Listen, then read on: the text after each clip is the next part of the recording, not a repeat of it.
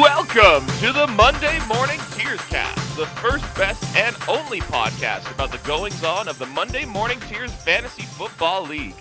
Once again, I'm back. I am your host, uh, Vice President Kamara Manager Daniel Kite, here to run down some of the Week 8 action that just happened and to get into one of my favorite episodes of the year. We're going to be doing contenders and pretenders, folks, because I, this is I don't know if this is going to cause more or less butthurt than the draft podcast has before, uh, but I'm really hoping that we get some butts real hurt here. Uh, but before we get into it, just to quickly recap the matchups that took place last week. We had Spitting Llamas uh, taking a, a, rather undignified win over Fields of Wet Dreams. The uh, the Chiefs' curse seems to have followed uh, from Chris's team over to Danny's, with Spitting Llamas taking a pitiful victory, uh, 86 to 73. We had Team Tony knocking off Bag of Mixin 106 to 101. We had D Hop Psy. That that name's got to change. Three game winning streak here, taking out Show Me the Mooney 99 to 88.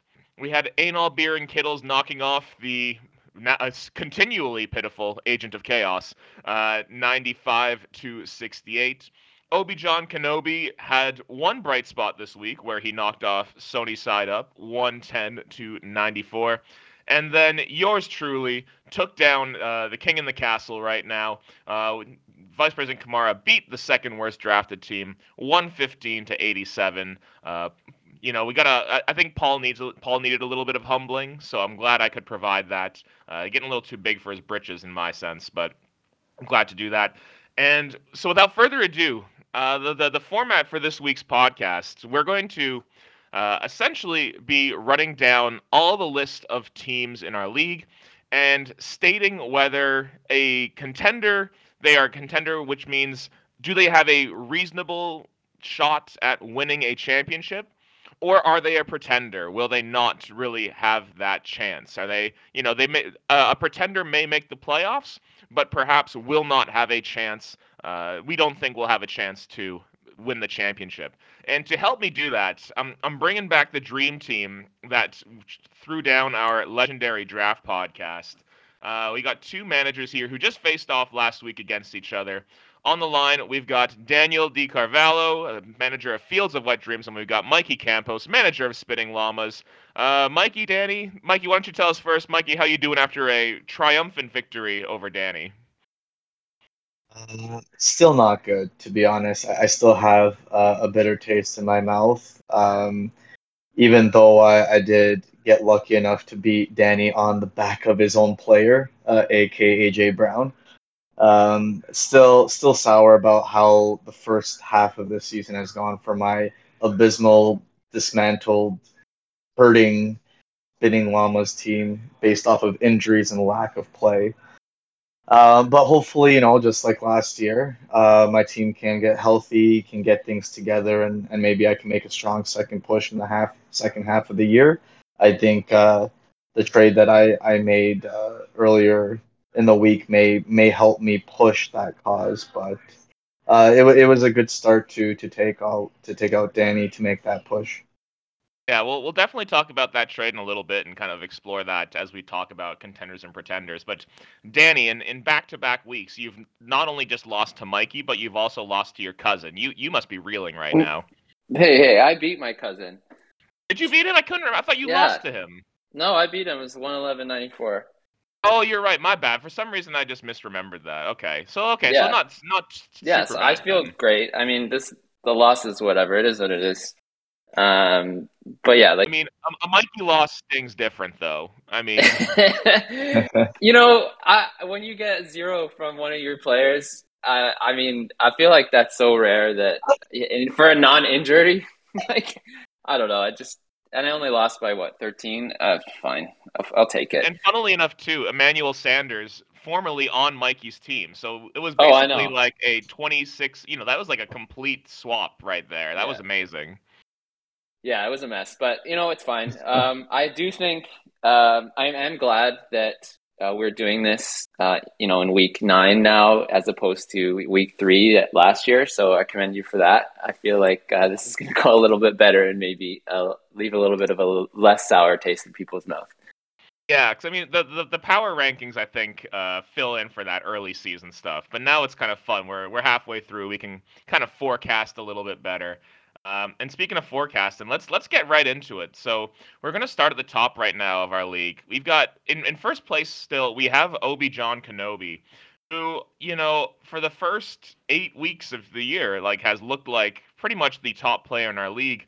Then, with this week's news about Derrick Henry going down and not coming back for the rest of the year, there are some major uh, concerns going forward here. So, I'll just quickly ask you all to kind of just give me your quick one word contender or pretender, and then I'll, I'll be the final one there, and then I'll, I'll lead us into a discussion there. So, let's go. Let's start. Danny, uh, Obi John Kenobi, pretender or contender? Whew. Uh, John, I hope you're listening. I'm gonna call your team a pretender. Ooh, spicy, Mikey. Pretender or contender? Um, I would say pretender as well after the injury. Ooh, okay. I'm gonna I'm gonna still rep John a little bit here. I'm still gonna say contender. I think there's still a, a decent chance that John can come out of this with a chip. But I want you all. Okay, uh, let's maybe start with Danny here, since you got the family connection there. Danny, tell us why John's a, a pretender. Henry was so big for him in the first, you know, seven weeks that that's like a massive, massive loss. I, I don't think. Sure, he was like basically the best team, like clearly, and I think that he's fallen a lot off. But to to lose someone like Henry and to fill him in with like you know Zach Moss, I, I feel like that's a huge loss. His running backs are, are I mean Henderson's great, but you know he's starting Zach, Zach Moss, Hunter Renfrow and Cole Beasley this week. I, I just like that doesn't look like a team that is a contender to me personally. I know, and I know, I understand he has Evans on the bench. Sure, he'll fill in, but even then, like at some point, he's still going to be starting. You know, Hunter Renfrow or Cole Beasley at all times, and Zach Moss. So and so, not a lot of faith in those players. Then, Mikey, are you, are you on the similar wavelength there? Essentially. Yeah, similar in the sense that like if you took away what Henry's production was for him in the beginning of the season, he, he definitely would not have a six and two record. Um, now with that gone, which is very unfortunate. Like I feel for you, John. Like that, that's a huge loss. Um, but yeah, like when you look at it, like yeah, like he has Mike Evans, who has actually been great so far this year, but like OBJ has been non-existent. Uh, the other players he has, like Moss, isn't going to really fill in. the Same with Renfrow. And to be honest, he traded Metcalf away for Waller, which Waller hasn't been Waller this year uh, so far. And we don't really know if he will be, to be honest. So now he has gaping holes in the running back and just some question marks that eh, he will make the playoffs, but is he going to contend for the chip? I don't think he's going to have all the pieces to put together to, to make a run like that. So I'll I'll provide the optimist case for uh, John's team then. Uh, I, I do think Henderson is going to stay in RB one the rest of the way. So I think you know I think a qualification that any good chip team needs to have is an RB one, and I think Henderson can provide that. I think Zach Moss is due for. Uh, I think I think the the Bills' schedule the rest of the way favors the run pretty decently, and I think Zach Moss can step into that. Cole Beasley, I think, after really kind of not being around for the first cut, you know, few games of the year, is back to averaging nearly 10 targets a game. And if he's going to keep getting that volume, I think that's perfectly adequate flex value. And uh, now that Henry Ruggs is in jail, uh, Hunter Renfrow and Darren Waller, uh, you know, don't look. I think that's an upgrade for them. I think that gives them a bit more work there. Uh, so personally, I still see the the bones of a team here. Tom Brady's going to keep you know, keeping that offense humming and keep things going. I still think there's a, a universe where this breaks right for John. Uh, so John, I'm I'm I'm repping for you here, but I, I also uh, understand where y'all are coming from. I can definitely hear the the uh, the negative take here, but I think there's enough here on the positive side that John can pull something out. Uh, any any of you guys want to respond to any of that or have any thoughts?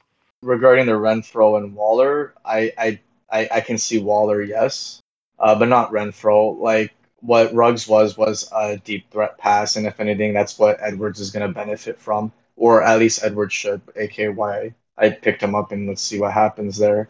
but yeah, I, I think Moss can. I think Moss can fill in nicely if they continue to run him over Singletary there. Um, so I, I can see where that world is happening, but I, I think with Beasley, it's too crowded there with uh, with Emmanuel Sanders, and then Knox going to come back after his thumb injury. That you, you can't rely on Beasley on a on a week to week basis. Like, yeah, he's going to have his games, but I don't think it's going to be as consistent. Like, even you're seeing the struggles with Diggs, right? So uh, it, it's going to be tough for him to put a, to pull him to pull a, a consistent playoff streak of let's say three solid weeks. I think with this team. Fair enough. Let's uh let's then transition to the bottom of the league then. Uh, and let's let's let me just check my notes real quick here. Who is that at the bottom of the league? Right? Oh yes, that's Spitting Llamas. Okay. Um. So, Danny, uh, Spitting Llamas, uh, pretender or pretender? Pretender. Uh, yeah, he's. It's not even like you haven't even gotten the hammer yet. It is you are pretender. Like that's what's happening right now. Um, I'm I'm definitely on the pretender side. Mikey, are you even going to try and rep yourself here? Are you going to try and act like you're a contender? No, I'm definitely a pretender. I I don't plan on contending for the chip, but I'm still going to try to make a playoff push. Okay, so then here's maybe our follow up question, since we all agree that uh, Mikey is a pretender here. Um, let's uh, Danny, I'll, I'll throw this question to you first. Is Mikey the favorite uh, for the toilet bowl? Do you think of like those teams that might finish at the bottom there? Do you think he's got a team that will be good enough to take on those bottom teams and potentially win the toilet bowl in the first overall pick? No, I don't think he'll win the toilet bowl. Um, I don't want to spoil it, but I don't. Yeah, no, I don't think he's actually the worst team on paper. So I, I okay, think Mikey so should. What, what reason does Mikey have for optimism then? Mikey still has a RB one and a WR one on his team, um, and some upside. So those two alone are good enough for a solid floor. I think AJ Brown is, is going to get an uptick now with, with Henry Hurt. So I, I think I think he has that to hold his hat on. His other players, kind of around him, are questionable. Um, and I mean, CEH is going to come back hopefully to give him a little bit more of a boost. So I, I think if you compare his team to some other teams there at the bottom, I just think that you know he at least has that that top talent that will carry him through those matchups. So, so Mikey, then I'll I'll ask you to try and see if you're out more optimistic. Like, if you gave yourself a percentage chance to make the playoffs at this point, what would you say your percentage chance is to make the playoffs? Probably say between 25 to 40%. Okay. Uh, tell us why. Well, obviously my record 2 and 6, but uh, I'm only 2 games out of a playoff spot at the moment. And I do think that my second half should be better, aka like I, I traded for AJ Brown, who I think is going to have a resurgent second half of the season. And I think just like what Danny said with now him uh, with Henry being out, I, I think even Tannehill is going to look better, like how I drafted him to look like. Um, and then yeah, I should have CEH back, and Cook is healthy now again. So if I have a, a healthy Cook, cross your fingers, and a CEH mixed with the McLaurin and Brown, I, I think it could be enough to to hopefully maybe make a push uh, towards the end here. Um, and, and that's what I would have to bank on, with you know, bearing any further injuries. Yeah, I, I think I'm right there with you guys. Uh, Mikey's team is probably better than being a last place team. Uh, definitely with Dalvin Cook on there, it's hard to really imagine a team like that being a last place team. Uh, and you, and you can see the the solid lineup there when everyone's healthy. Like a, a position player like uh, roster of of Cook, Ceh, Claypool, AJ Brown, and Terry McLaurin. That those are, that's a good position player core. Uh, and I agree would agree that with uh, Henry out, Tannehill is probably going to have to get a lot more work, and will probably start to look a bit better. So I, I would say yeah, like forty to fifty percent is probably a a good range for you. I think I might be a little bit more optimistic about your team, Mikey, and that you know goes back a bit to uh, when I you know considered you one of the top drafted teams. So I think there's still the the bones of a good team there. Uh, but yeah, we're gonna have to see how that all shakes out. Uh, so let's go back up to the top. We're gonna look at the second worst drafted team, uh, managed by Paul. Uh, Mikey, Paul's team, contender or pretender? Contender. Annie, contender or pretender? Contender. Yeah, I'm gonna go with a contender on there too, and I still think if Paul wins the chip, that I think I should have my name uh, engraved underneath his. I think it is a joint uh, championship at this point. Um, God, I uh, I really did not expect uh, James Robinson and Jamar Chase to uh, keep looking the way they did, or to con- like keep doing those things. And I uh, am regretting that trade on the daily. Could you Um, could you imagine your team if you had James Robinson and Jamar Chase on them? Danny, I imagine it every day. Uh, I imagine it that was every day. Um, but I, I still feel. I mean, we'll we'll get to my team later. But let's let's maybe try and think of a a, a topic of discussion here for Paul. Um, Mikey, is there reason to be concerned about? Maybe I- I'm a little bit curious about Debo Samuel because I'm curious if Trey Lance starts taking the reins, which I think will happen, you know, eventually at some point in the year, especially when we get down the stretch. Uh, do you think there's a risk of Debo kind of falling off a little bit and, and not maintaining that WR1 status and, you know, those Jamar Chase? Because I think what we've seen from Paul's team is some wide receivers constantly having ceiling games and not really having any floor games. Do you think there's do you think the regression monster is coming for Paul's team at some point? So yes and no, and, I'll and I'll explain why I say that. Like I'm gonna go back to our that very first podcast we did about uh, ranking each team, and I said about Paul's team is it's a good team, though he drafted a lot of injury-prone players, which would be a high risk to to be bad this season. And so far, to be honest, it hasn't like he's been pretty healthy. Like knock on wood for him uh, Debo Samuel. Like, who would have thought Debo Samuel would still be healthy at this point of the season? Um, though he does have a calf injury uh, right now, so it's going to be curious to see if this lingers on and if it gets worse for Debo. And if Lance does start throwing the ball, I don't know if Debo will maintain his status, especially with Kittle coming back too. You got to remember Kittle's been injured himself. So with Kittle coming back, I don't know if Debo can can still produce exactly what he's doing for fantasy, but I think it's gonna be more based on if can he stay healthy for him. Um, but yeah, he he uh, he would not be this team without that trade that you did with him. Um, but if he can stay healthy, like if Jones comes back, if D, if Debo can stay healthy, I uh, he he should be okay to make a, a strong push into the playoffs. Yeah, and and something that I posited in the the the power rankings this week as well was that I think Paul maybe has the strongest depth at running back right now. Uh, Danny, do you see that kind of as a strength that'll help carry Paul to the playoffs, or do you think there's a lot of kind of situational stuff that might be different uh, come time for the playoffs? Yeah, no, I think I think his running back depth. I mean, you're really referring to the th- his three starters. Again, maybe McKissick a bit now that uh, Gibson is kind of hobbled, but um, yeah, no, for sure. I think Jacobs was hurt, and you didn't really notice anything from his production because he still has those other two guys. So I think that's a big part of it.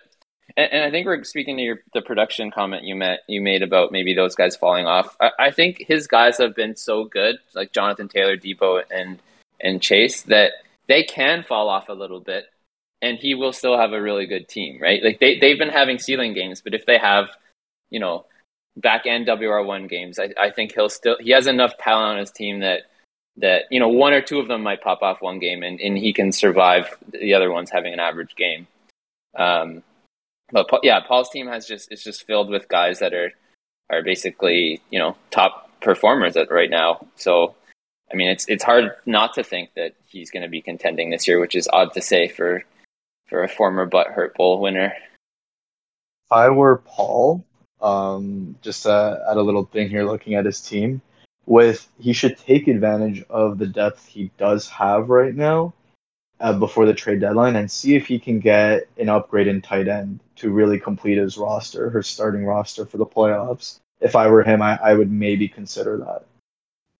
That you're definitely the first person to think that, Mikey, and not someone who asked that exact question or said the exact thing in his power rankings this week. But uh, but I definitely agree with you. I think Paul probably should be on the hunt there to maybe like McKissick seems like a really nice short-term target uh, to kind of throw in with Engram to try and get something at tight end. Maybe see if someone's willing to sell uh, a Mike Gesicki, aka Kimbert, since you have two tight ends still and you refuse to give them up. Uh, I think that would be a good trading partner, and anyone else who's got a couple tight ends out there. Uh, but I 100% agree. I I'm always a big fan of trying to sell depth for strength, uh, and I would think if Paul did that, that would make his roster uh, really, really dangerous come playoff time. So let's head down back to the bottom of the league. Let's go to the Agent of Chaos. Uh, maybe the last week was just insane. The amount of action we saw there. Uh, I'm definitely again. I, I no no hate on Calvin Ridley, but I am still pretty butthurt that uh, after our trade negotiation, that uh, Chris was able to get a better offer, and I didn't get to move on from uh, Mr. Ridley. Uh, but so it goes. Uh, gentlemen, let's go. Let's start with Danny, Agent of Chaos, contender or pretender. Yeah, I'm sorry to say, but that he's got to be a pretender. Mikey, a pretender, pretender. Yeah, I think I have to go pretender here too. Um, for me, when I look at his team, my my biggest worry is ceiling and upside. I, I there's not a lot of guys here that I think flash huge amounts of like you know league uh, like uh, not league winning, but rather even like week winning talent. Like there's D'Andre Swift and maybe Tyler Lockett, but uh, a lot of these other folks here, I don't necessarily see uh, the ceiling there. Um, Danny, are you kind of on the same page as that, or do you think there's maybe something else going on here? Is there is there any reason for optimism here for Chris? No, I'm with you. I think that um, he sold his talent for, for depth. It seems like, especially the trade with Mikey when he traded like a WR one. I mean, he wasn't performing at WR one at the time, AJ Brown, but WR one for for two like WR twos or slash threes. So, you know, that I, I think maybe was a trade he probably maybe didn't need to do if he wanted to retain top talent. But um, no, I, am with you. I, I think I think he'll not you know have horrible floors just because a lot of his players like you know, we'll put up points and our goal line guys and we'll get touchdowns, but I just don't know if he'll have good ceiling games. Um, and, and I just think that that's just not going to result in wins, unfortunately. Yeah, and, and just going back to that AJ Brown trade, Mikey, you you must have probably felt pretty happy to move on from Robert Woods, who's been pretty disappointing as the year went on. Now, now Chris explained his logic there, thinking that Woods would uh, get some aggression. And to be fair, Woods did put up two touchdowns, I think, last week. So there is, or one touchdown rather. I mean, there was some some value there to be had. Um, but I, I think that that AJ Brown trade is going to be a nice piece of business for you. So, like, how? Why don't we just say how happy were you when he agreed to that trade? I was pretty happy. I just put it out there, listening to the podcast. I was like, you know what? Maybe he'll. I, I didn't expect him to accept it right away. I thought he was going to negotiate, but um, I, I thought it was genuinely still kind of fair. Like Robert Woods has a bitter taste in his mouth because when you say his name, just because of how good Cooper Kupp has done so far compared to him. Who would have thought that like Cooper Kupp would be his go-to and not Woods? But to be fair, Woods is a middle like he's 16th right now in wide receivers. He is a WR2 and like in 8 weeks played he does have 6 weeks with 10 points or more. So it's not that Woods is doing terrible, it's just not the expectations we went into the season with. Um so you just have to adjust a little bit. But yeah, be, you know, for me because I had the depth in wide receiver and with Sanders, I felt great about it because I'm like, yeah, I got a legitimate RB1, uh, sorry, a WR1 in AJ Brown, who hasn't performed that way in the beginning of the season, but I sure believe he will now in the second half of the season. Um, and I, I, maybe he just wanted more depth in his team, but yeah, he doesn't really have like Danny was saying that like that solidified piece. He just has a lot of depth pieces, and he kind of has a low ceiling now in his team that that's going to make it difficult for him to to be I think consistent with wins. Uh, I I think he really just blew his team up after uh, his case after losing with KC uh, the last couple of weeks. So then I'm gonna, Danny, I'm gonna just like let's put a little bow on this. Um, would you say at this moment that Chris's team is odds-on favorite to win the toilet bowl? Yeah, I, I think so. That's who I would put my money on uh, right now. Uh, there's you know there's always schedule luck, but uh, I, I think I think it has to be Chris. I, I think I have to agree with that. I don't like agreeing with it, but I think I do too. Um, there's one team that we'll get to a little bit later that I think might fall off that I think could contend for that, but uh, we'll save that for a little bit later. Uh, moving on, back up to the top of the league, we have yours truly, Vice President Kamara Harris. Uh, so I know, I mean, I know my own thoughts, um, but Mikey, VP Kamara Harris, contender or pretender? After uh, the news we heard about Ridley, I will go pretender. Danny. I'll, I'll say contender. I, I think I'm a contender as well. I'm still on that side, but uh, Mikey, you go ahead and make the case. Uh, the only reason why I'll say that is, is because obviously he's a he he drafted him I think in the second second pick and he hasn't really performed for you and I know you've been trying to trade bait him and stuff but now that he's officially out like it's it, it's tough and and you know, Kamara's been actually like great for you, and Harris has been good for you too. Uh, but I think you have now that gaping hole, be like as like in depth. Like Bateman could be good for you. Uh, Hockenson hasn't been what you you've expected. Same with Diggs so far. Like you will make the playoffs. I, I 100% believe you will make the playoffs uh, as a strong, probably in the middle pack between like that three to six range. Um, but I just I don't know if you'll have the that extra push needed to to string along like three solid weeks to to win the championship. Yeah, I can. It was definitely a blow to see uh, Ridley kind of step away from football for the part-time future. I don't know if he's planning to come back this season at all. I don't know if there's been anything that's been said whether he will or won't. So I'm I'm going to hold out hope that he you know, does what he needs to do and gets his head right and is able to come back strong maybe in a few weeks. Uh, but even if he doesn't, I I mean, I put him on the trade block, but like I, I do love me some Brandin Cooks. I think he can fill into that WR2 spot perfectly adequately. And, you know, as the wide receiver 17 on the year, like he's shown that he can. Tyrod Taylor's coming back, and, you know, that's going to be a QB upgrade, which will also probably be a Cooks upgrade and I'm still hopeful that uh, you know the, the rest of the guys on there can kind of step up and, and have good second halves of the year. Um, Danny, I feel like I want to talk to you about my. I think the most divisive player on my roster is probably Damien Harris, uh, because I've been a big Damien Harris stan for the past uh, few weeks now, really beating the drum for him.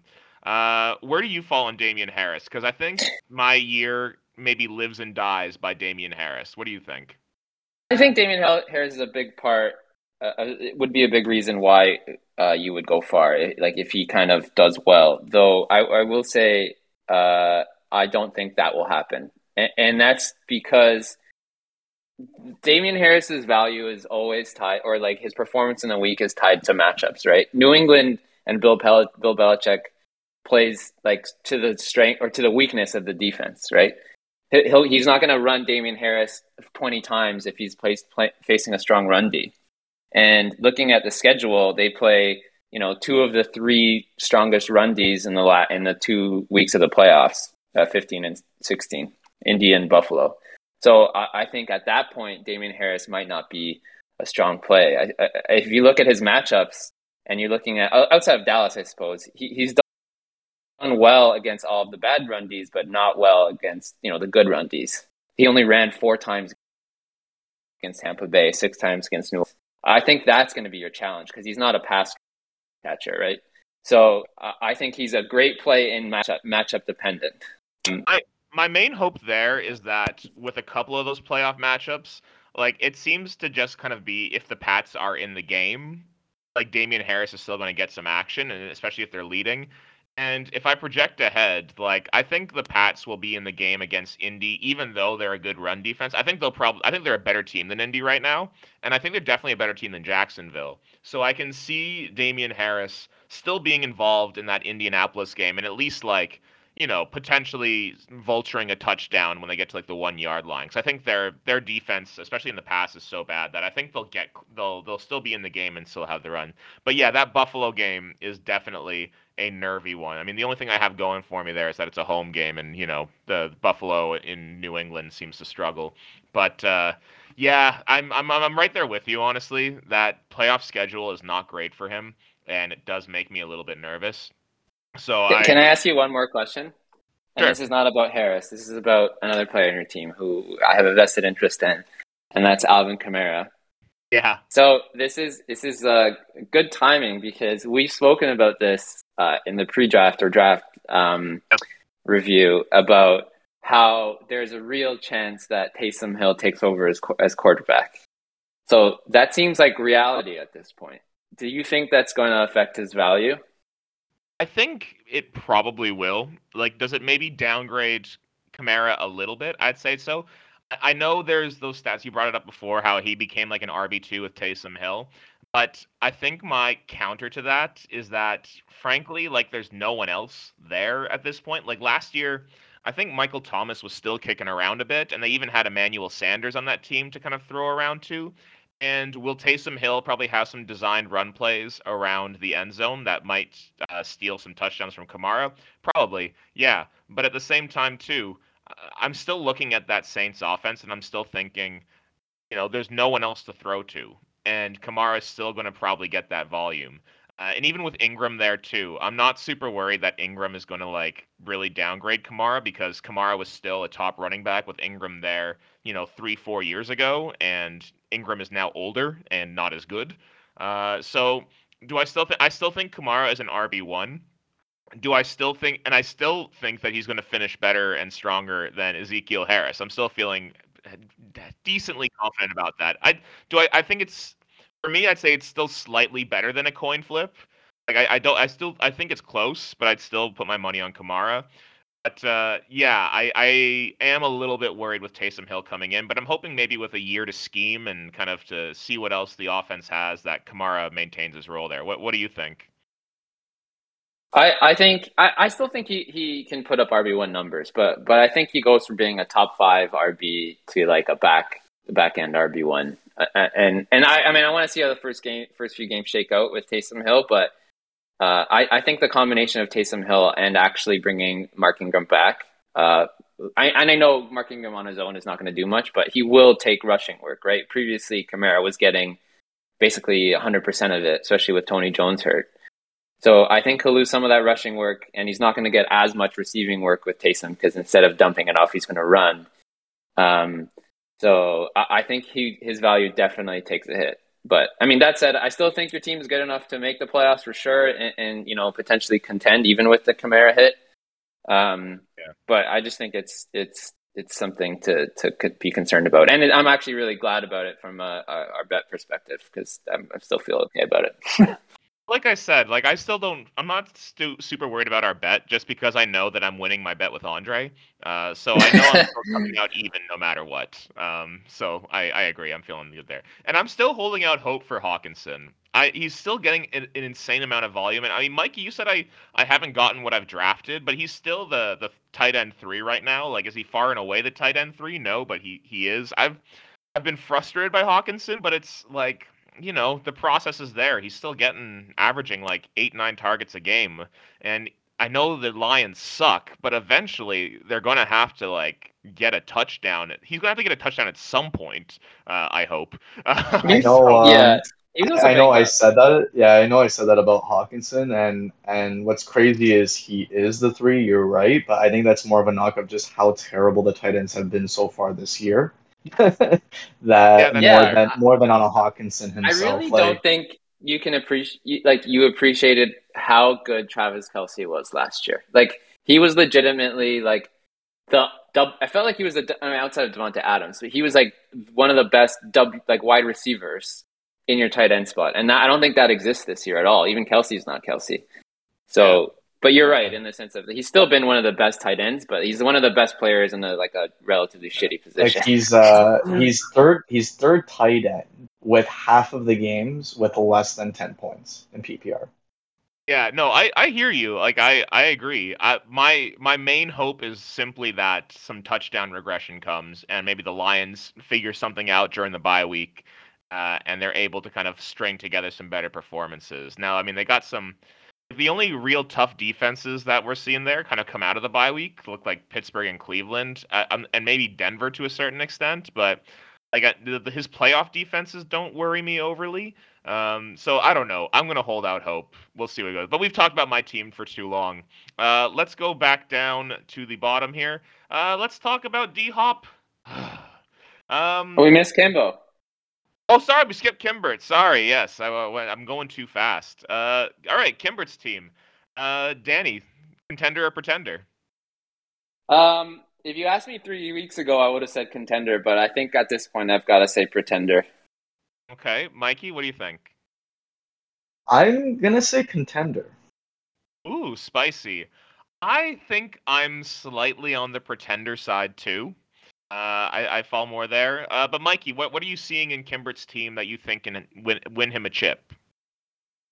I think. Well, I think when he gets Wilson back, he has a strong enough team to make the playoffs, and it's gonna have to be on the back of his two RBs. The fact that Mixon is uh, Mixon and Ekeler are both in the top ten, and obviously Ekeler second.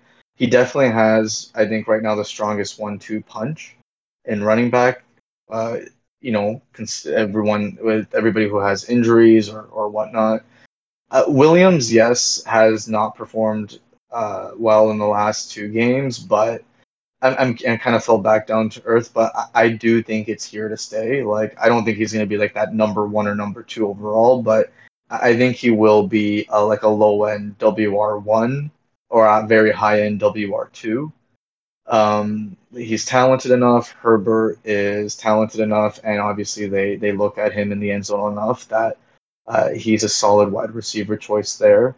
DJ Moore, he he's a lot better than what he was last year. And I know the offense has stunk up a lot the last couple of weeks in Carolina, uh, but I, I think he'll be fine.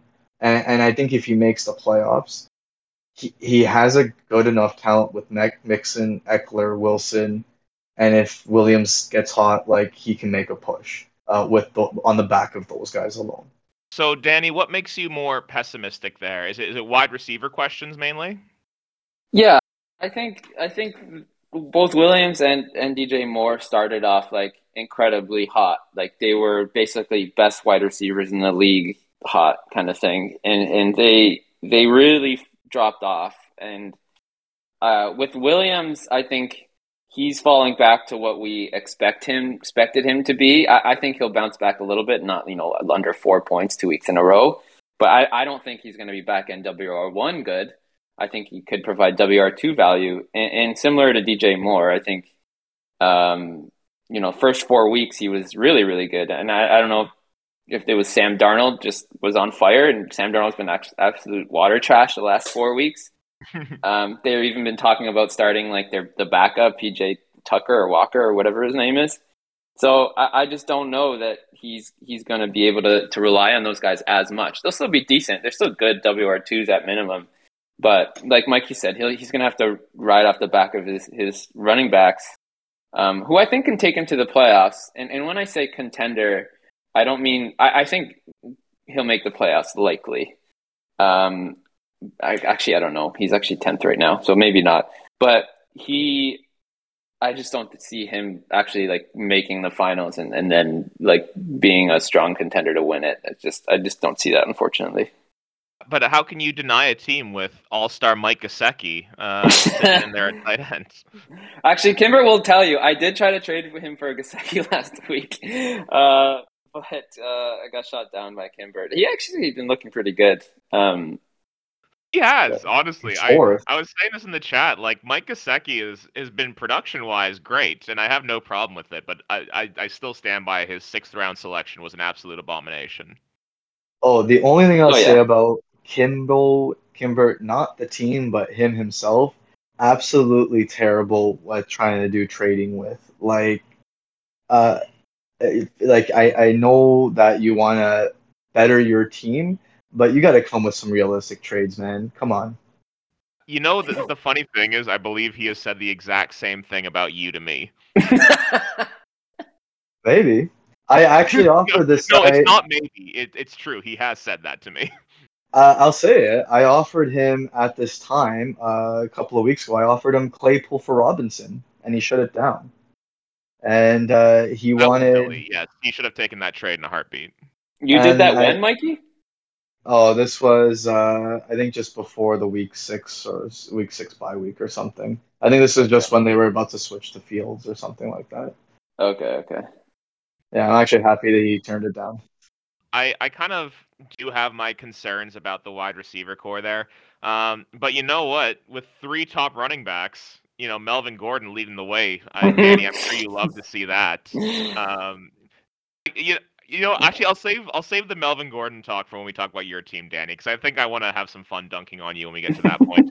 Um, but yeah, I, I, it's weird. I can see the bones there. Like Kimbert's team was reminds me a little bit of Chris's team at the start of the year, where it was like this boom bust kind of cycle, where Kimbert's team has, I think, a really high ceiling, but also can have a fairly low floor.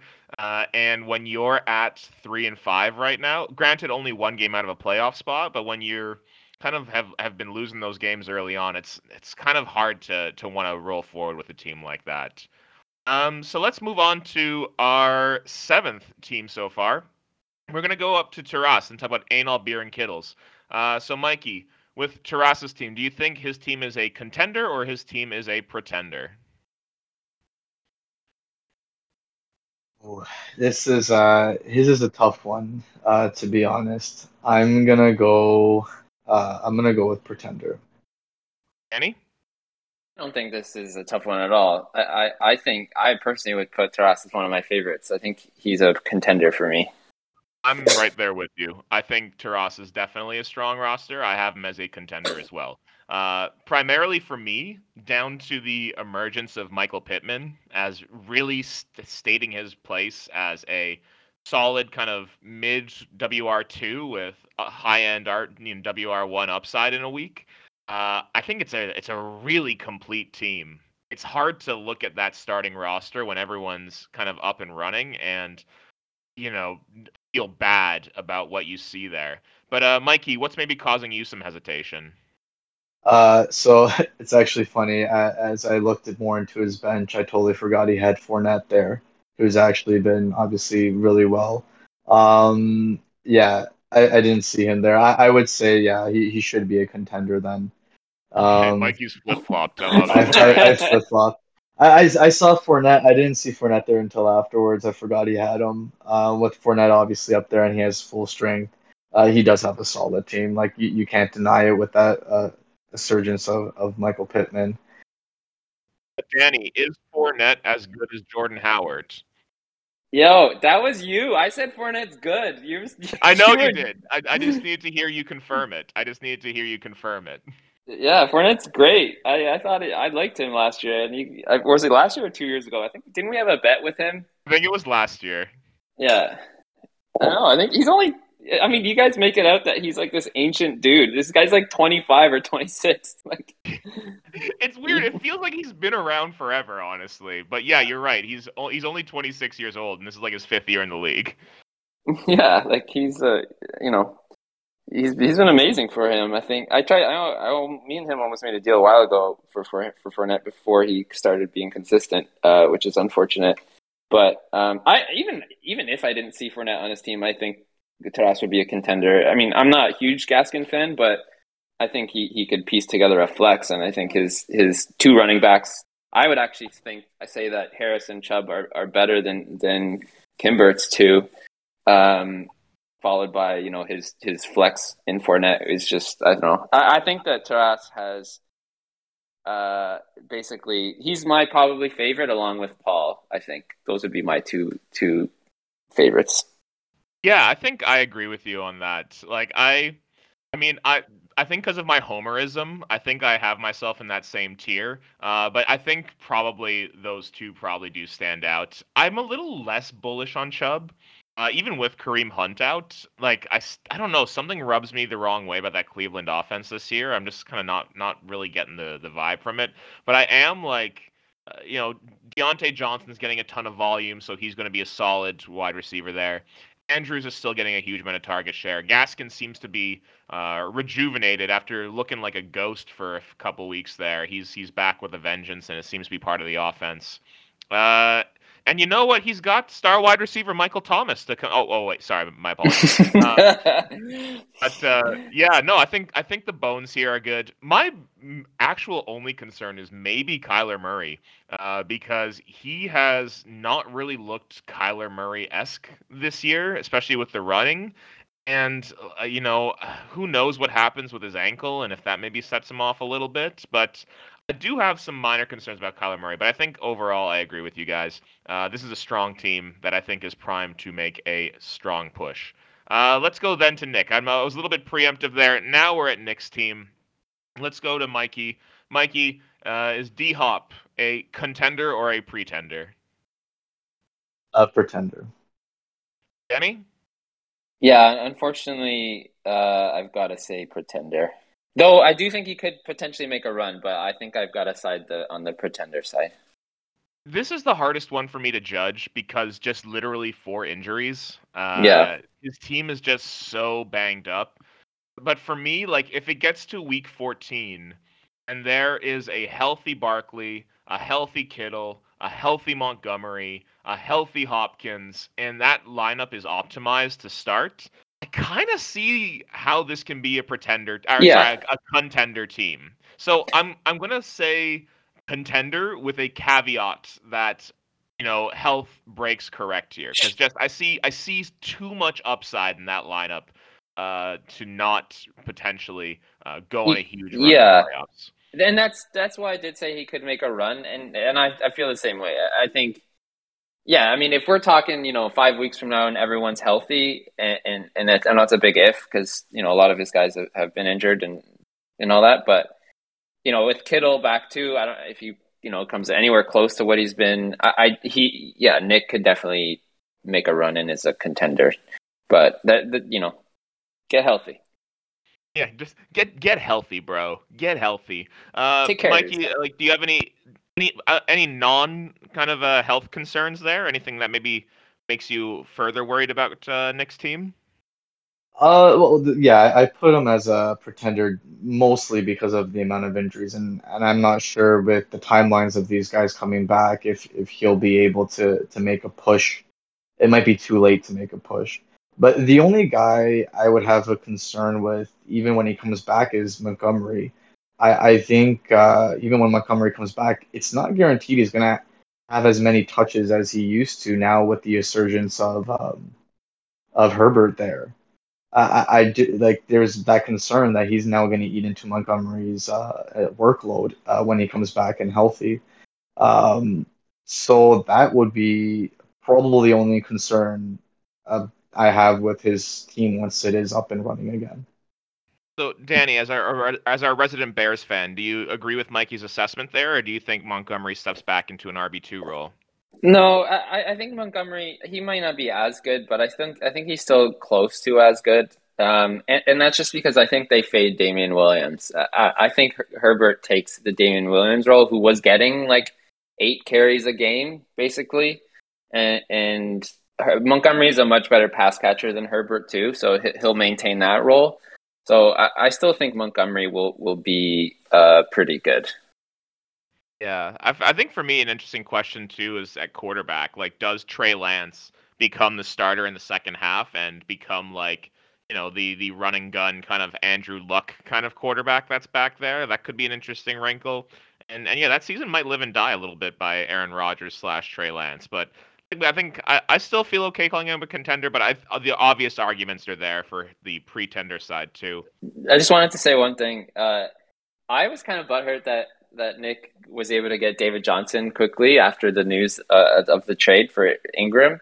And then last game, and they were talking about how, how he's going to be a workhorse. He had a whopping two carries for four yards last game. Um, and I think that's so unfortunate, but so funny.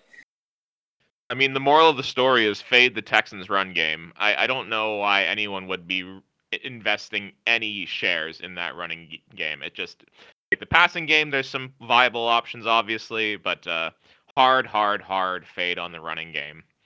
But when the running back depth is uh, is, is is very scarce out there, you go for what you can get. yeah, fair enough. Get the scraps. So this, this is from the guy who's starting Kenny Gainwell right now. yes. also, I said fuck Aaron Rodgers. Yeah, fuck Aaron Rodgers too. Get vaccinated, you dipshit. Piece of shit. Piece of shit. Uh, let's move on to Danny's team. We've gotten finally to our, our, third person on the pod here. So Danny's sitting sitting pretty in eighth place right now in a playoff spot. Uh, Mikey, is Danny a pretender or a contender? I'm gonna say contender.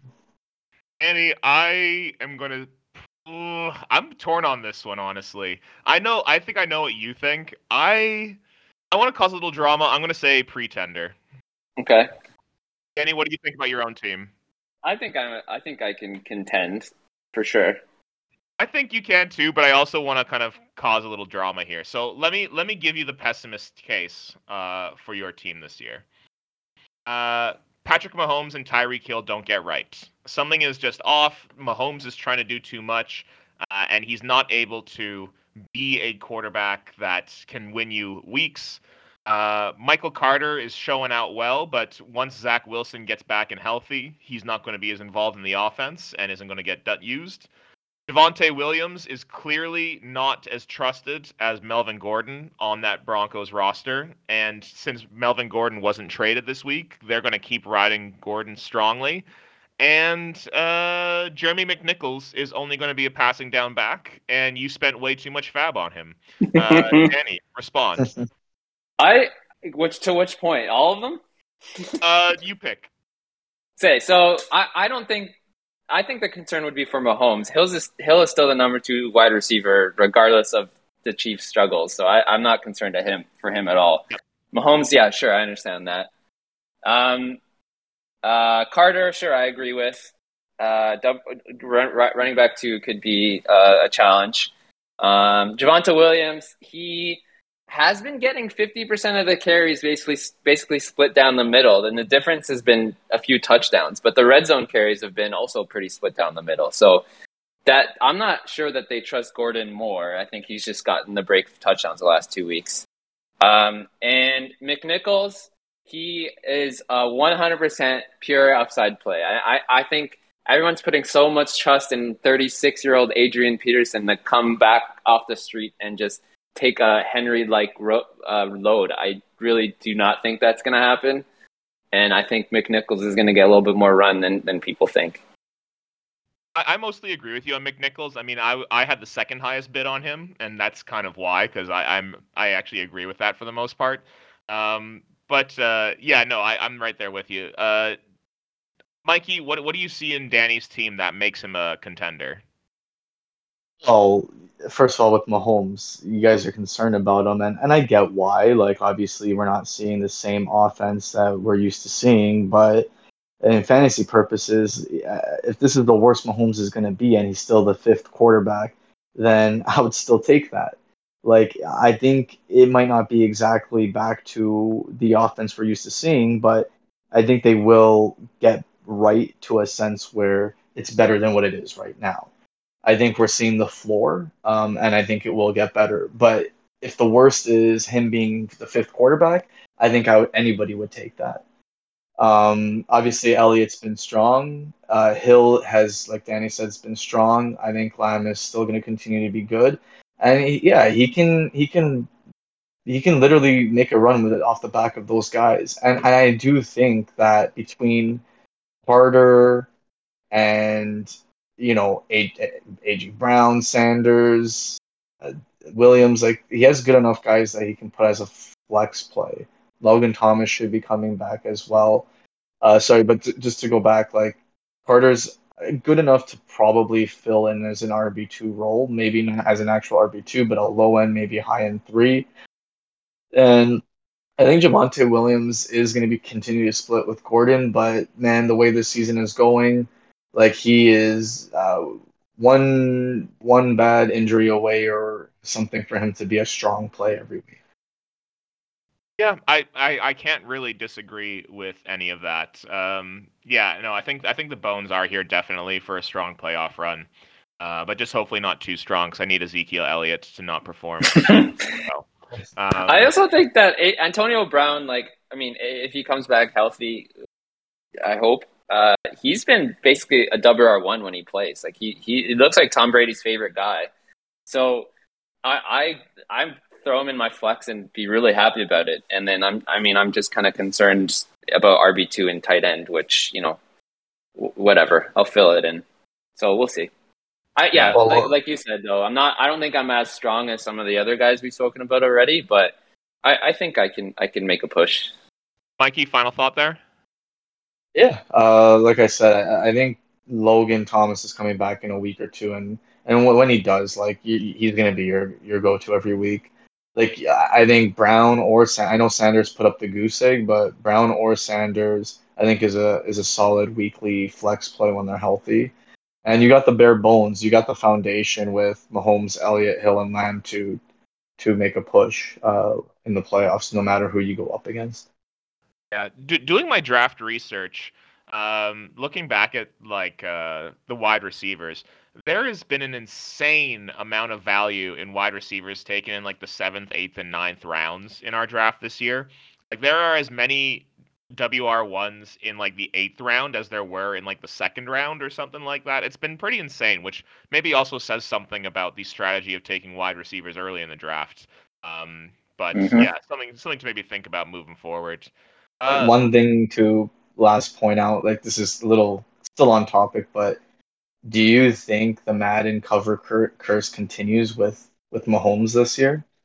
Any thoughts? Honestly, I don't even know who's on the cover of Madden. Is it who's Mahomes? Obviously, like you said, but I thought he was on the cover last year too. No, it's it's a they did the cover this year's Mahomes and Tom Brady. Oh, well, then no. yeah, Tom Brady seems like he's doing okay. no, I would I would say Tampa had like so far in the eight games hasn't probably performed to the as as on par as as you know you would probably assume as well. I feel Tom feel Brady like has though. Tom Brady is having like one of his best seasons ever though. Like yeah. I, I think Tom Brady is the only person or only player that can defy the the Madden curse. Anyways. Madden curse doesn't apply to goats. Just exactly. When you exactly. when you kiss your sons on the lips enough and take as much uh, fake, you know, drugs as you can, uh, you can do anything. Uh, so let's move on to Tony's team because Tony's team, I think, is one where uh, I'm curious what to, to hear your opinions because I think I, I have some pretty strong opinions here. Uh, Mikey, is Tony's team a pretender or a contender? Ah, uh, it, it's tough to say to be honest because uh, he has absolutely some strong pieces in there, but I am gonna have to say Pretender. Annie. This one's kind of along the lines of Nick. Uh, he's in the same bucket for me. I, I think that that he think if things break right and everyone gets healthy, I think he can 100% make a run. But he uh, hasn't been, and I, like as of right now, I have to say Pretender. But with with the high upside of of getting healthy and, and making a run. I agree with you there too. I'm going to say pretender. I feel a little bit more bullish calling this a pretender though. Um, for the main reasons that I mean, I don't feel like Christian McCaffrey has been fully healthy for like two years now, and I don't know if we have much to, reason to believe that he's going to be. Um, Kareem Hunt looks like he's out fairly long term, and frankly, Antonio Gibson, I don't think is going to be like he may hope maybe the bye week he gets right, but Antonio Gibson has a grand total of like 16 points over the past three weeks as a running back. So he's kind of right in that Miles Sanders vein there.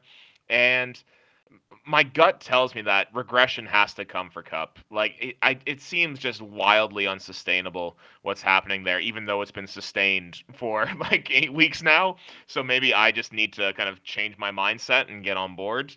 Um, but I don't know, My, Mikey, what's the what's the more pessimistic take here? Like, do you agree with any of that, uh, most of that, or is there something that maybe stands out to you otherwise? Well, uh, you know, even if McCaffrey is right, like you're literally banking banking on a huge McCaffrey game and Kupp to continue this ridiculous run that he's on, which he has to regress at some point because outside of that, he he doesn't have much at all. Like, you know, Sanders has been absolutely brutal this year. Even if he's healthy, he's had one game with 10 points or more. That's absolutely abysmal. Like, you take away that Sanders name, this guy wouldn't even be on people's rosters. Like, if you look at what he's produced and how he's been utilized so far this year, uh, Gibson's not right. Uh, you know, I know he's hurt and they've been playing him hurt. Uh, hopefully, the bye week, like you said, gets him right. But I, I think it's more than that. I think it's he's just he's just not being the Antonio Gibson that we would want him to be this year. Uh, and then outside of that, it, it's pretty abysmal. Like you know, his tight ends mediocre. Outside of Kupp, his wide receivers are mediocre. So he really is going to have to rely on the back of Stafford, McCaffrey, and Kupp the rest of the season. So, Danny, what's the optimistic here? Like, what what gives the, you hope for? The the optimist is Kupp uh, kind of continues it, and having that stack with Stafford is, is huge. McCaffrey could come back to what he was, and then you know, I, I think we're talking playoffs here, right? If Gibson kind of gets right in the next few weeks, playoffs aren't for another six weeks. So if Gibson can get right, and if Sanders comes back, gets right. Remember, he also has Kareem Hunt on the IR. You know, he'll, he'll have a decent amount of running backs that he can fill in. Sanders can even be on his bench. I, I think, and I like, I really like Goedert now. Actually, now that Ertz was traded, so I, I think that he could, he could, he could definitely be good. Um, if, if you take the the bullish case for you know McCaffrey and Kupp especially. Goedert catching, uh, Goedert catching all uh, 100 yards throwing that uh, Smith does. Think about it this way, Mikey. Uh, he only threw for 100 yards, and Goedert got 72 of those. What if he throws for 300? right? Like, does like that mean he gets 210? Exactly. No, okay. You wouldn't extrapolate there, but like he's clearly a good, uh, like a favorite target, right? Like in the limited passing that they made in the Detroit game, he got a lot of it. So in the game that they do pass, I could see Goedert being really good. I actually think Goedert is going to be, you know, top five in the rest of the season. Um, so yeah, I think a possibility for that too.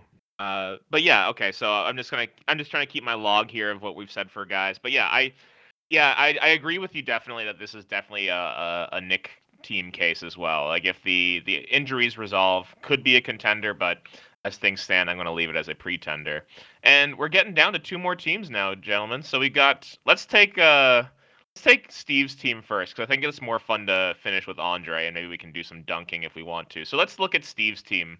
Uh, Danny, uh, you're the one who brought Steve into this league. You're you're kind of Steve's midwife here. Uh, is Steve's team a contender or is it a pretender? Uh, I'm gonna lean pretender. Mikey? I'm gonna say contender. Sorry, sorry. I meant pre-contender. I meant pre- yeah. That's what I meant. Okay, so we got yeah. two on the contender sides. I think I'm there with you. I think I'm gonna go. Uh, I don't know. I think yeah, I'm gonna go contender. I'm gonna. I think I'm swayed enough. Um, Mikey, what makes you feel really confident about Steve's team? Uh, just how high of a floor his team is. Like Jalen Hurts, even at his worst, still produces decent enough fantasy value with his running ability, which he's fourth right now overall in quarterback position, and he has been playing well. I can only really see him continuing or getting better. I, I can't see it getting worse from here for Jalen Hurts. So if he can at least keep that, I think that's good. I think he has a good floor in his running backs. Like, yes, he doesn't have that RB1 esque type of guy, but I think he has enough in Chase Edmonds and Patterson to to like give him a nice floor on a weekly basis. And then his strength is just everywhere else. Like the depth he has in wide receiver, and then obviously having Kelce is what's really going to push him. Like Allen, Cooper, Adams, and then Marquise Brown is probably the best depth in our league right now in that position. Annie, what's maybe the pessimist take here? What uh, what maybe would make you nervous about Steve's team moving forward? Yeah, I, can see what Mikey's saying, and I do agree with him mostly. I, uh, that's definitely the, the bullish case. I, I think on the on, on the other side of the coin, uh, there's a reason why he got Keenan Allen and Amari Cooper for what he did, right? Like they have been underperforming relatively. Um, if if there's a chance that they continue that, right? I, I mean, they obviously are good enough talents that they'll have boom games, but I, I I'm not sure that they're WR ones the rest of the way. I hope they are because I have them in other leagues, but uh, there's a chance that they're not, right? And and Kelce isn't Kelce this year. Um, but like you said, Mikey, if KC kind of comes back, and I think you know Kelce is going to be a big part of that. So I, I think there is definitely still some downside because he bought low on a lot of these guys, which was great for him. And I think if those guys return to you know their talent level and, and production in terms of what they can do, I definitely think Steve will and can be a pretend like a contender big time. Um, I think it's just dependent on that. I think banking on talent is probably a good idea, though. The crazy part about Kelce is as bad as as as not Kelce like as he's been this season, he's still number one in tight end. Yeah, and there's still value to be gotten there too, for sure. Like, you know, is is Kelce going to be putting up, you know, teen high teens every week? Probably not at this point, but will he still be enough to be an advantage over most players in the league? Uh, I would definitely agree with that. But I've got a, I've got a question that I want to throw out to y'all. Um, over under four and a half. How many of the players in Tony's or uh, in Steve's starting lineup right now does he have in the playoffs? um, I I mean, I spoke to Steve today, so uh, so he said he's in, trading. He no, well, I'm I'm not trying to trade with him. I was just asking him some questions, and he was saying that he is is happy with his team, and he he thinks he, he says he's going to be a little bit less active on the trade front because of that. But um, I don't know. I, I Steve, I feel like he's the guy that just gets the itch and just kind of loves trading. So I mean, I think in a few weeks that change, especially as we approach the deadline. So I'd still I'd still say under. I think he pulls off one or two deals still, um, but I don't know if it's four players. My prediction right now is I'm already going to envision a I think it's going to be a Marquise Brown and Chase Edmonds package for. I'm trying to think what running back. Would, Just name someone on Robinson. your team. there, I, am trying to like. There we go. It's going to be Marquise Brown and Chase Edmonds for for James Robinson. I'm calling the trade right now. I, I don't I don't think Paul gives up Robinson. I don't. I, Paul doesn't like giving up his players. That's I true. I, I had to really work him down for Diggs, and that's let's you know that's how that worked out. That, and that's the issue. I, I think uh, um, and I kind of spoke to Steve about this after his trade uh, when he gave away Gibson for those other guys. I, I, I think running backs are so hard to get. There's a reason why you people pay premium for them. Um, so I think he might have a tough time getting one, and I know he he ideally would want to. I think he mentioned that in the chat. Um, it's just he has some depth to get it. It's just whether people are willing to, to you know trade uh, for wide receivers. Basically, is what he has, right? So I don't know. I, I yeah. think that's the trade he makes, right? He trades his, his wide receiver depth for running back for sure. But I also, I mean, we haven't really spoken about Chris Carson too, right? He's a running back who who's good when he's healthy, but um, I have honest, serious doubts that he's going to come back and play this year. I know he wants to, but I don't know how you can have a debilitating chronic neck neck injury and you know come back and be a running back and run through the trenches. Like that seems like wild. That doesn't seem like the most ideal thing to do to one's body if that's the case. Yeah, I, I think he, will want to come back, and he might come back, but I'm, I don't know. I'm just worried that he, he he's not going to come back and be Chris Carson. So, anyways, I, I, I mean, like like we we touched on it. I still think he's a uh, I keep saying pretender. He's a contender, um, but uh, I, I think he has really, really high variance. say, Danny, your heart knows what it wants to say. I, I think he has really high variance with a lot of those other guys. Like it's similar to me in the same bucket as like Nick and and and uh, Tony, but not injury related. I think I think if if the teams that the players that he have bounce back and be who they I think they can be, then he he'll he'll make a really strong push. All right, let's let's move to our final team uh, in the league. We've got right smack dab in the middle at number seven. We've got Show Me the Mooney. We've got Andre's team. Uh, Danny, let's start with you. Andre's team, contender or pretender? Uh, I I I'm leaning pretender. Unfortunately, I I Yeah, uh, we can go Okay. into reasons after, but let's let's stick Yeah. with that. Mikey, Ooh, I'm I'm gonna actually say contender. My heart wants to say pretender, so I'm going to say that. I'm going to say pretender. um, yeah, uh, I, I I definitely see the optimist case here, but Mikey, why don't why don't you lay it out for us?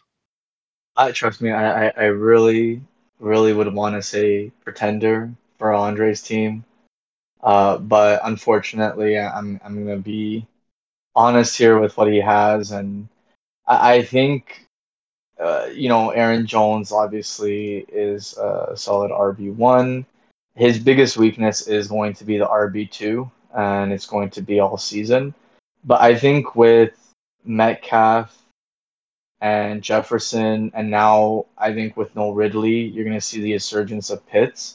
He has a good enough core that can, if he gets into the playoffs, make a push there. Um, I, I really am intrigued to see how Pitts is going to be the second half of the season with no Ridley there, probably more targets. Now he's going to get like accoladed with the playbook. Uh, I think he can make a strong push to, to be honest, to be uh, like the top two tight end uh, to finish off the season, and I, and I think that could help him push. And, and you saw like with uh, Wilson or no Wilson, Metcalf has still been strong play. So I think he has a good enough core here with Jones, Metcalf, Jefferson, and Pitts uh, to to make a to make a push here. I'm actually going to push back on the Kyle Pitts point because Mm-hmm. I think Ridley going out makes Pitts the number one receiving option, and I think he was even saying like I remember I, I think I saw someone tweet about this. Like Pitts was seeing way more coverage over the top, so like I think the big playability is going to go way down for Pitts. I think Ridley actually lowers his ceiling quite a bit. Um, and I also disagree with you on the running back too, because I think Elijah Mitchell might be a really strong running back play for the rest of the year. Uh, it's actually the running back is not the position where I'm really significantly worried about for Andre, other than the fact that San Francisco running backs are voodoo and who knows what the hell is going on there. But I'm I'm not bullish on Pitts. I was bullish on Sutton before, but after seeing the first game back with Jerry Jeudy there, uh, it seems like things are going to be so spread out that no one's going to really rise above the the crop there. And I'm not sure how confident we can feel about Dak Prescott, frankly. Like I know they, they say he's been healthy, but even in the first few games of the year, like he he wasn't really uh, a standout great quarterback. I mean, he had definitely some high games, but also some middling to low games. Um, I see Andre's team again. I think Andre's team is definitely a high variance one too, where you know we can see some boom weeks and also some bust weeks. And I think when you can see those bust weeks, frankly, eh, that that makes me less confident in your contender status, and that's kind of why I lean pretender there. Uh, Danny, any any comments you want to make there, or anything that you maybe disagree with that you heard from me or Mikey? Uh, no, I agree with what you said, Kite. Mainly, especially the Pitts point, I was going to say that too. I, I do think he's probably less valuable without Ridley there. Same with Sutton. I I, would say the the reason that what the swing for me in the uh, contender pretender for him was Elijah Elijah Mitchell, who I really like right now, but I have concerns that when Jeff Wilson Jr. comes back, they'll either they'll they'll split it in some capacity because Wilson was like really good when he played and started for them uh, last year, and I think the year before. Um, so I, I don't know if Mitchell was going to get all of the work, um, and and if he was guaranteed to, then I would 100% put Andre's team in the contender phase. But because outside of those two guys, I think he really has nothing back there, right? Sermon, Penny, and Howard. So I, I don't think he could put someone in and and even get like a guaranteed five points. Um, so that that's really where my big concern is. Yeah, I'm I'm right there with you, hundred percent. Um, so yeah, I mean, guys, we did it. So just to run down kind of some of the tiers that we have here. Uh, our top tier contenders appear to be Paul, Taras, and Steve, uh, with a follow up tier of me and Danny, and then followed that up with John, kind of a mix of John, Tony, uh, Nick, and Andre. Uh, and then bottom of the barrel, we seem to have uh, Chris and Mikey down there. Uh, so that kind of wraps up our thoughts here folks, after you listen to this, hop in the chat, explain your butt hurts, uh, strut your stuff a little bit. We're we're really excited. I I really want to see this uh, cause a commotion. Uh, but before we take off, I want to thank our two guests here for taking, you know, the, the the near hour and a half here to come break down these games with us. I'm excited. Uh, you know, I know come playoff time we'll do a big pod again. Mikey, you won't be a part of that, but Danny, I'll look forward to talking to you again uh, when it comes playoff time. but, um, Danny, thanks for coming on. Danny, any any final parting shots you want to make before we take off, and then after that, I'll give Mikey a chance. Yeah, I, I, I want to say to everyone that's listening, uh, nothing personal with this. If I did say your team is a pretender, except John, uh, who it is very much personal, who who slandered my name in the last pod he was on. So I wanted to throw a little shade his way. I, I think last season he started off hot and kind of you know face planted, and uh, I see that happening again this year. So uh, let's go see that let's happen. Go. All right. Mikey, what any parting shots that you want to make? Any you want to you want to place your flag down and and talk about your second half comeback?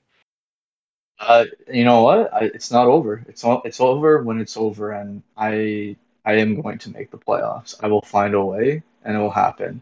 And I don't think anybody is safe from the top right to the bottom. Every single person has a chance to make it or not make it, except for maybe Chris's team. I, I don't know about Chris, but uh, I, I really think it's anybody's game just how tight the standings really are. Um, and I'm excited to see what's the second half's uh, going to bring to the table. As I think we all agree with that. I think we're all really excited for the second half. So, folks, we'll be back here next week with a more conventional pod, uh, bringing another guest on to talk about kind of the, the week nine action and then looking ahead to week 10. But until that time, keep crying.